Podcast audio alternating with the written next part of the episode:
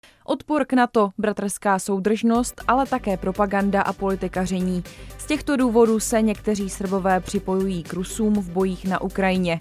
Ačkoliv je za to doma podle platných zákonů čeká trest, srbští dobrovolníci v řadách organizací, jako je třeba Wagnerova skupina, se hrdě hlásí k tomu, že bojují v cizí válce. Na videích na internetu tvrdí, že musí bojovat spolu se svými bratry Rusy proti agresivnímu západu a konflikt na Ukrajině si často spojují s traumatem, které v nich zanechalo bombardování Jugoslávie Severoatlantickou aliancí na konci tisíciletí. Právě o srbských vojácích na Ukrajině bude dnešní díl pořadu za obzorem. U jeho poslechu vás vítá Magdalena Fajtová. Za obzorem.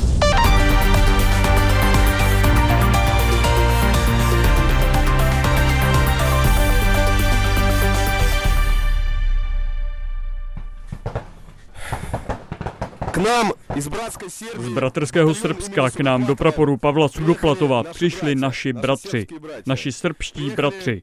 Přišli, aby nás podpořili v naší spravedlivé válce proti západu, NATO a ukrajinskému nacismu. S ukrajinským nacismem. Ребята, вы tak to uvádí ruský voják video, které kolovalo zejména na ruských sociálních sítích. Kromě něj jsou ve videu také dva muži v uniformách, údajně ze Srbska, kteří se prý přidali k Rusům v bojích na Ukrajině. Jeden z nich to vysvětluje takto. Viděli jsme to samé v 90. letech v Jugoslávii. Stejné zlo. NATO, Británie, Amerika. Teď pracují proti našim bratrům a my jsme tu, abychom jim pomohli. Podobných videí, která ukazují srbské vojáky zapojené do bojů na Ukrajině, koluje na internetu mnohem víc. Nechvalně proslulá Wagnerova skupina dokonce v Srbsku nepřímo inzerovala, že má o rekruty zájem. Situaci v lednu komentoval i srbský prezident Aleksandar Vučić, který to jednoznačně odmítl. Řekl, že Srbsko je neutrální a připomněl, že srbští občané nesmějí bojovat v zahraničních armádách, protože je to trestný čin. Srbsko se ale zároveň odmítlo přidat k protiruským sankcím a rusko-srbské vztahy jsou dlouhodobě dobré. Tématem se zabývá bělehradský právník a předseda nevládní organizace Grupa Oktobar Čedomír Stojkovič. Zabývám se nejen otázkami ohledně Wagnerovy skupiny, mě zajímá a dlouhodobě se věnuji obecně ruskému vlivu v Srbsku. A zabývám se i tím, co nazývám deputinizace Srbska, tedy odstraňování ruského vlivu a boje proti hybridním a propagandistickým hrozbám, které Rusko v Srbsku vytváří. Už dávno jsem si všiml, ještě před invazí Ruska na Ukrajinu, že Moskva provádí v naší zemi různé strategické operace, chytře, často úplatky a strategickou korupci, vytváří tlak na různé oblasti. To může být cokoliv. Umění, kultura, ale hlavně politika. A kromě politiky má Rusko také významný vliv na informace, na média a obecně na státní struktury. Je to tak závažné, že jsem dokonce vytvořil nový výraz, který používám, když o ruském vlivu v Srbsku mluvím. Hybridní okupace. Srbsko prošlo procesem velké dekadence, co se týče hodnot, politiky, lidských práv a svobod. Tohle cítíme všichni na vlastní kůži. To se děje už roky. Pokud se ptáte, proč se tohle stalo a proč to došlo až takhle daleko, je to jednoduše tím významným vlivem Ruska v naší zemi a v naší společnosti. Podívejte se, vy jste z Česka. Pokud bychom se zaměřili na nějakou otázku pokroku, dlouho to bylo naopak.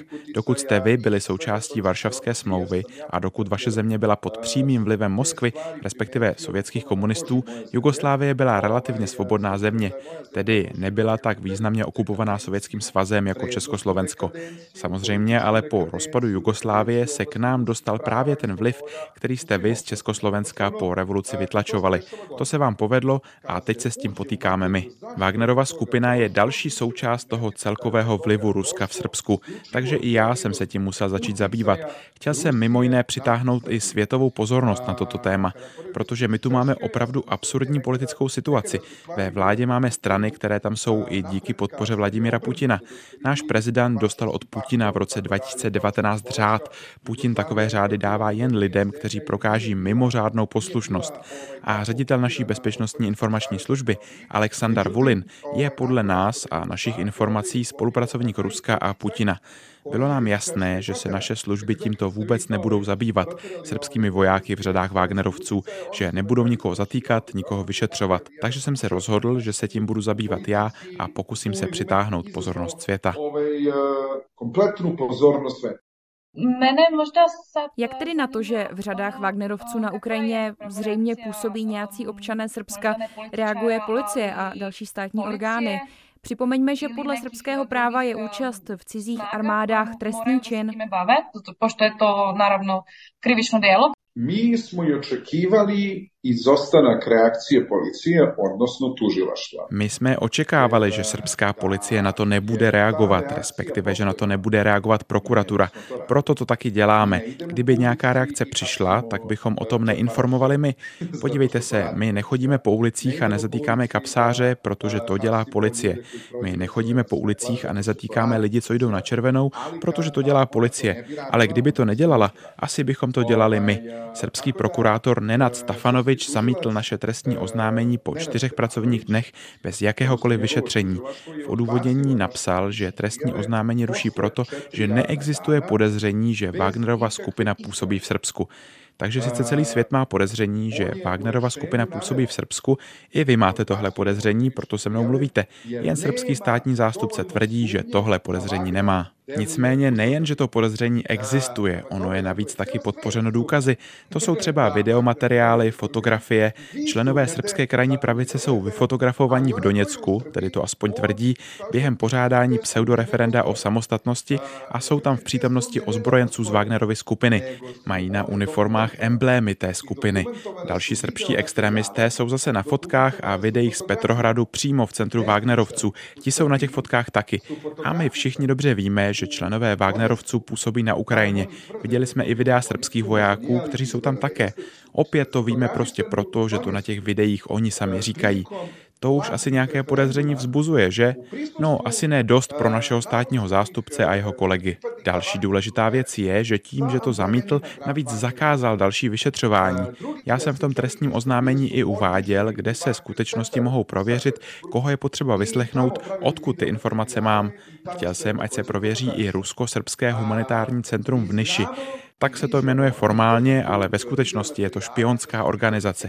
Chtěl jsem, ať se do vyšetřování zapojí bezpečnostní informační orgány Srbska, hlavně proto, že oni tyhle data sami mají. Jenže naše tajná služba BIA sama nemůže zahájit trestní řízení ani kdyby chtěla. A dokud prokurátor nepožádá službu o tato data, tak to tam prostě leží a slouží jen těm, kteří k nim mají přístup, tedy rozhodně ne veřejnost. Podivná je i ta rychlost, s jakou to Stefanovič zamítl. Čtyři pracovní dny. Kdybych já teď ukázal tamhle do toho bytu a řekl, leží tam mrtvola, no čekala byste, že to někdo půjde vyšetřit, že? Já jsem přesně tohle udělal. Řekl jsem jim, podívejte, naši spoluobčané bojují po boku Wagnerovců. Oni řekli ne, zamítáme trestní oznámení. Za čtyři dny.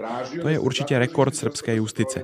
Nikdy se nestalo, že by se trestní oznámení odmítlo za čtyři dny. Když u nás oznámíte ztrátu občanského průkazu, tak na odpověď policie a relevantních orgánů čekáte určitě alespoň měsíc, spíš ale dva.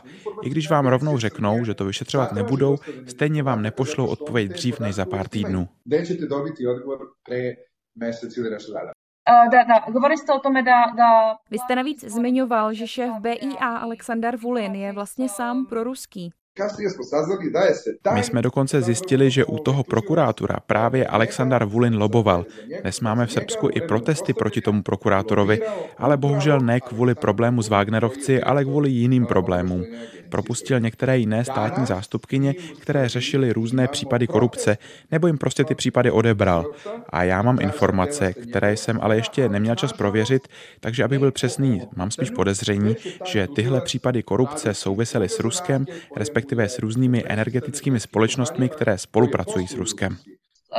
Jak na informace o přítomnosti Srbů ve Wagnerově skupině zatím reaguje veřejnost? Co se týče uh, reakce javnosti, co se týče reakce veřejnosti, ta zatím v podstatě nepřichází. To je další důvod, proč se tímhle zabýváme.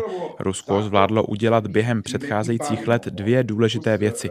Rozšířit u nás těžkou ruskou propagandu a tím přímo změnit myšlení lidí a pak taky zvládlo pod svůj vliv dostat drtivou většinu srbských médií. Některá média v Srbsku jsou pod přímou kontrolou Ruska, některá jsou tak na půl. Já odhaduji, že Rusko u nás ovlivňuje asi 80% médií, tedy přesněji ovlivňuje ovlivňuje média, která sleduje 80% lidí. Když se podíváte na průzkumy nevládních organizací o tom, co si Srby myslí o sankcích proti Rusku, doslova identická proporce lidí, 80%, je proti zavádění sankcí a podporuje Rusko. Takže existuje jasná korelace mezi publikem proruských médií a podporou Rusku. Abyste měla představu, do jaké hloubky to až sahá, dnes jsem v autě poslouchal rádio, které je vyloženě hudební, nevysílá moc zpravodajského obsahu. A najednou z ničeho nic, ani to nebylo v rámci zpráv jako zpravodajská relace. V tom rádiu říkají, Vladimír Putin řekl to a to. Koho zajímá, co řekl Vladimir Putin? Jsem snad občan Ruska, aby mě zajímalo, co říká Vladimir Putin, takže oni nacházejí různé kanály a cestou strategické korupce prosazují své zprávy, dokonce i v médiích, která nemají ve svém vlastnictví. Nicméně, co se týče Wagnerovců, naše veřejnost nikdy nepodporovala paramilitární organizace, tedy alespoň většina veřejnosti. Jasně, krajně pravicové skupiny proti tomu nic nemají, ale většina lidí to nepodporuje. Co je důležité, zpráva o Wagnerovi a jeho rekrutech v Srbsku prakticky neexistuje. Věnují se jim maximálně menší zahraniční média, jako třeba Rádio Svobodná Evropa, Al Jazeera a tak dále. Jenže tahle média nemají skoro žádný vliv na veřejné mínění. Většina lidí sleduje státní a prostátní média, která tomu problému nedávají žádný prostor. To, co my tvrdíme a co dokazujeme, se prostě v masových médiích neobjevuje. My to přitom děláme proto, abychom lidem řekli, dívejte se, co nám dělají, podívejte Podívejte se, jaké mají cíle. Oni chtějí, aby naši lidé bojovali za jejich zájmy. Jenže tomu prostě naše média, ta, která jsou pod vlivem Ruska nebo proruských politiků tady u nás, nevěnují pozornost. A to je nekonečný boj. Chtěli bychom, aby se tohle vědělo v zahraničí. Všechno, co děláme, je prakticky dobrovolné. Děláme to vedle naší normální práce. Chtěli bychom to ale pozvednout někam výš a vytvořit organizaci, která by se každý den zabývala výlučně tímhle. Vy jste govorili o tom, že Řekl jste, že o skupině nejsou v mainstreamových médiích zprávy.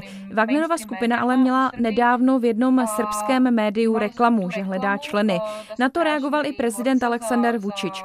Jaká je tedy jeho pozice, co se týče Wagnerovy skupiny a obecně působení Srbů ve válce na Ukrajině? Oni tu reklamu nisu imali na mainstream médiima, ta reklama je byla tu reklamu neměli v žádném mainstreamovém médiu. Ta reklama byla na stránkách ambasády Ruska. Tam se psalo, pokud chcete být člen ozbrojených sil Ruska, volejte na tohle číslo. Wagnerova skupina nedávala přímo inzerát. Mimochodem jsme jediná země v Evropě, která má svou mutaci Sputniku a Russia Today. Katastrofa. No a právě na webové stránce Russia Today napsali, že Wagner hledá dobrovolníky. Takže to nebyl placený inzerát, ale byla to prostě taková subtilní informace, nepřímá nabídka. Aleksandr Vučič pak dal vyjádření médiím a řekl, že členové Wagnerovy skupiny ze Srbska budou zadrženi, jakmile se vrátí do země. Já si myslím, jsem si tím vlastně jistý, že prezident Vučić lže. Jasně, ti, kteří tu nejsou, budou zadrženi, jakmile se vrátí, ale není důvod, proč nevydat mezinárodní zatykač a nepředat ho Rusku, nebo ne? Oni přes ruské území přešli ze Srbska na Ukrajinu. Tím pádem se tím může zabývat ruská strana. Vždyť porušili náš zákon. Dobře, pokud je tohle problém, lze argumentovat a postupovat taky jinak. Vysvětlím to. Pokud má někdo vstoupit do armády, to přece není jen tak. To není jako když jdete na koncert. Někdo vás musí vyzbrojit a vycvičit. A hlavně, někdo vás musí prověřit. Budete přece nosit zbraň. Co když jste Ukrajinec, který se takto snaží infiltrovat Wagnerovu skupinu jako špion?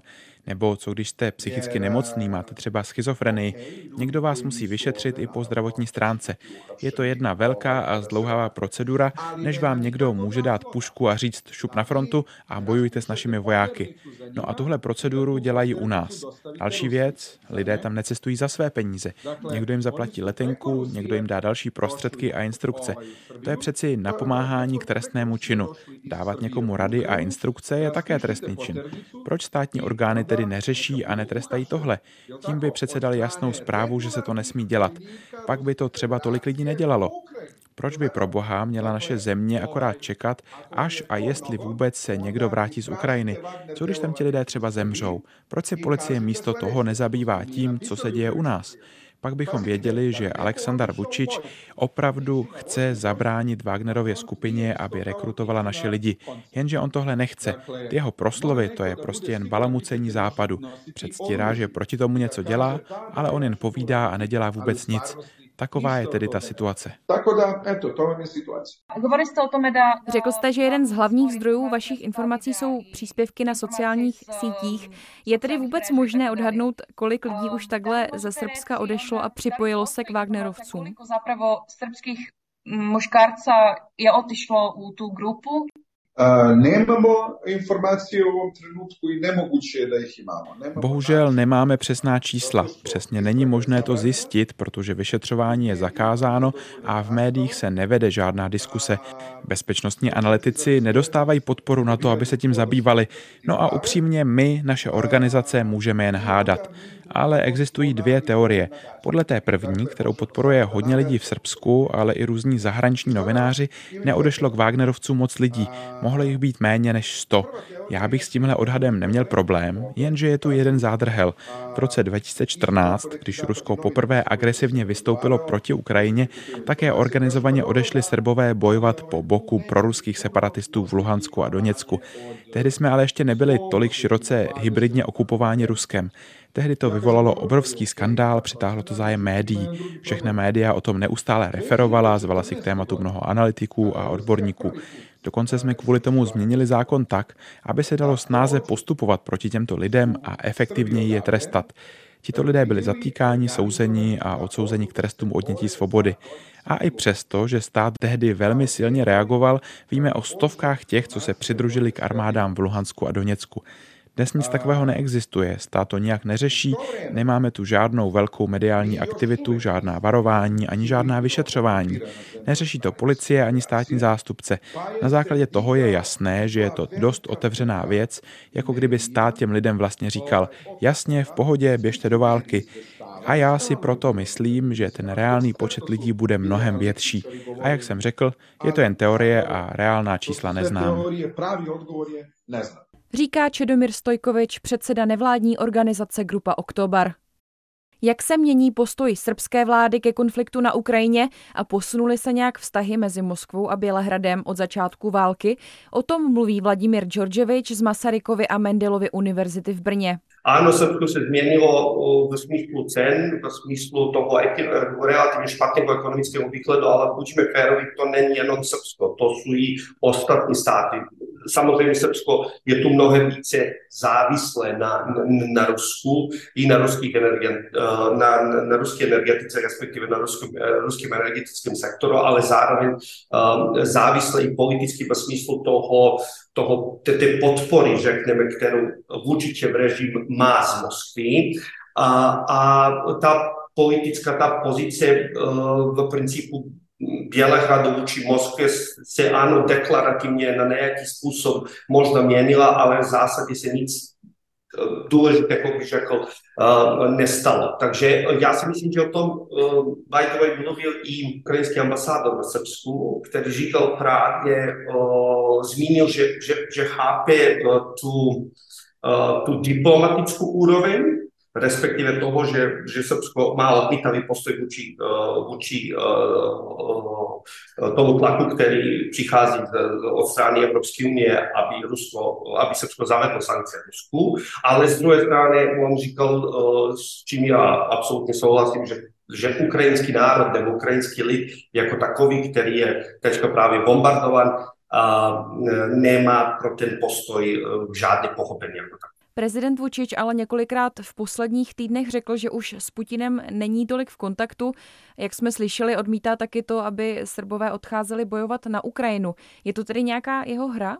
Ano, je to dobrá otázka, je to možné. Já vím, vím, že Russia Today Balkan nebo Balkans byla otevřena někde v v listopadu 2022, myslím na 16. 17. listopadu tak nějak. Jo? A potom se na daných stránkách objevil inzerát, což bylo kritizováno jo, vůči režimem, nebo respektive vůči, myslím, se osobně to kritizoval, potom ten inzerát zmizel. Nicméně já jsem si jistý, že tam je relativně dost, ale myslím si, že to zároveň je velice těžké dokázat, relativně do těch nekých konexí mezi tí, těmi ultrapravicovými skupinami v Srbsku. Část těch skupin, nebo možná i velká část, jsou takové obskurné skupiny. A zároveň takových podobných skupin, které možná nejsou všechny provázané nebo nemají možná tak přímý vztah s Putinovým režimem v Rusku. Takže já tam vidím právě ten problém v, v smyslu, že určitě ten nábor těch lidí, nemyslím si, že probíhá na nějaké, jak bych řekl, oficiálně viditelné úrovni, ale spíš na nějaké, uh, nějaké backgroundové, nějaké úrovni uh, nějakého pozadí, nějakého ultrapravicového kontextu. Ale myslím si, že na nějaké politické úrovni, myslím diplomatické úrovni, um, asi pravděpodobně Vučič má vůči tomu odmítavý stav, protože srbský stát de facto má odmítavý postoj vůči tím ruským nárokům na ukrajinské území kvůli právě otázkám teritoriální integrity a právě uh, v, v kontextu uh, Kosova. Proč se srbští rekruti přidávají právě na stranu Ruska? Souvisí to nějak s ruskou propagandou, která je v Srbsku poměrně významná? Ano, v smyslu, že médií jsou Vučičevi, nebo respektive Vučičeva elita má kontrolu, eh, kontrolu nad danými médii. Ta situace eh, se svobodou médií v Srbsku je katastrofální. Jo. A nejen, že ta situace je katastrofální, ale ona je tak katastrofální, že tam máte, nevím, dvě televize, které jsou de facto nezávislé, pár nějakých, uh, pár nějakých novin, které jsou taky nezávislé, jinak vám je všechno temnota, temno.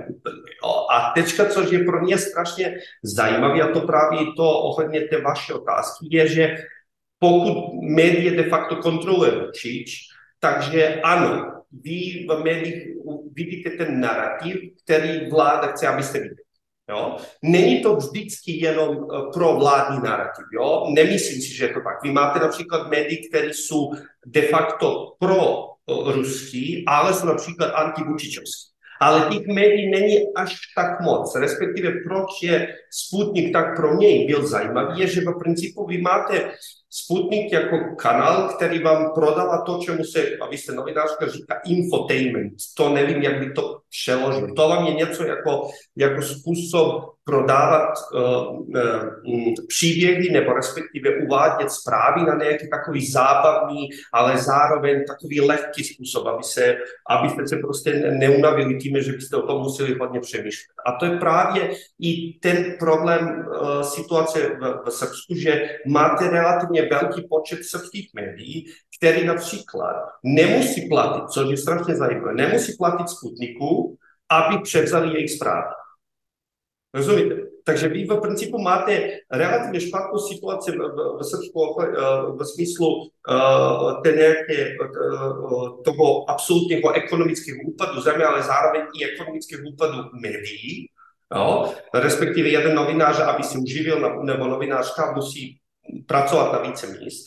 A máte právě televize nebo noviny, pro které, nebo online platformy, pro které mnohem jednodušší a zároveň levnější brát od Sputniku. Ale zároveň prosím, abychom brali do potazu, nebo abychom brali ten kontext.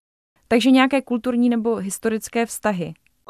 Vztahy Srbska a Ruska nejsou pro mě na, na, nějaký, na nijak výjimeční jako takový, ale nicméně Rusko díky, nevím, pravoslaví, uh, díky té, nevím, eh, slovanské, nevím, eh, blízkosti, bratrství a, a těch takových narrativů, které se relativně dlouho používali v politice, jo?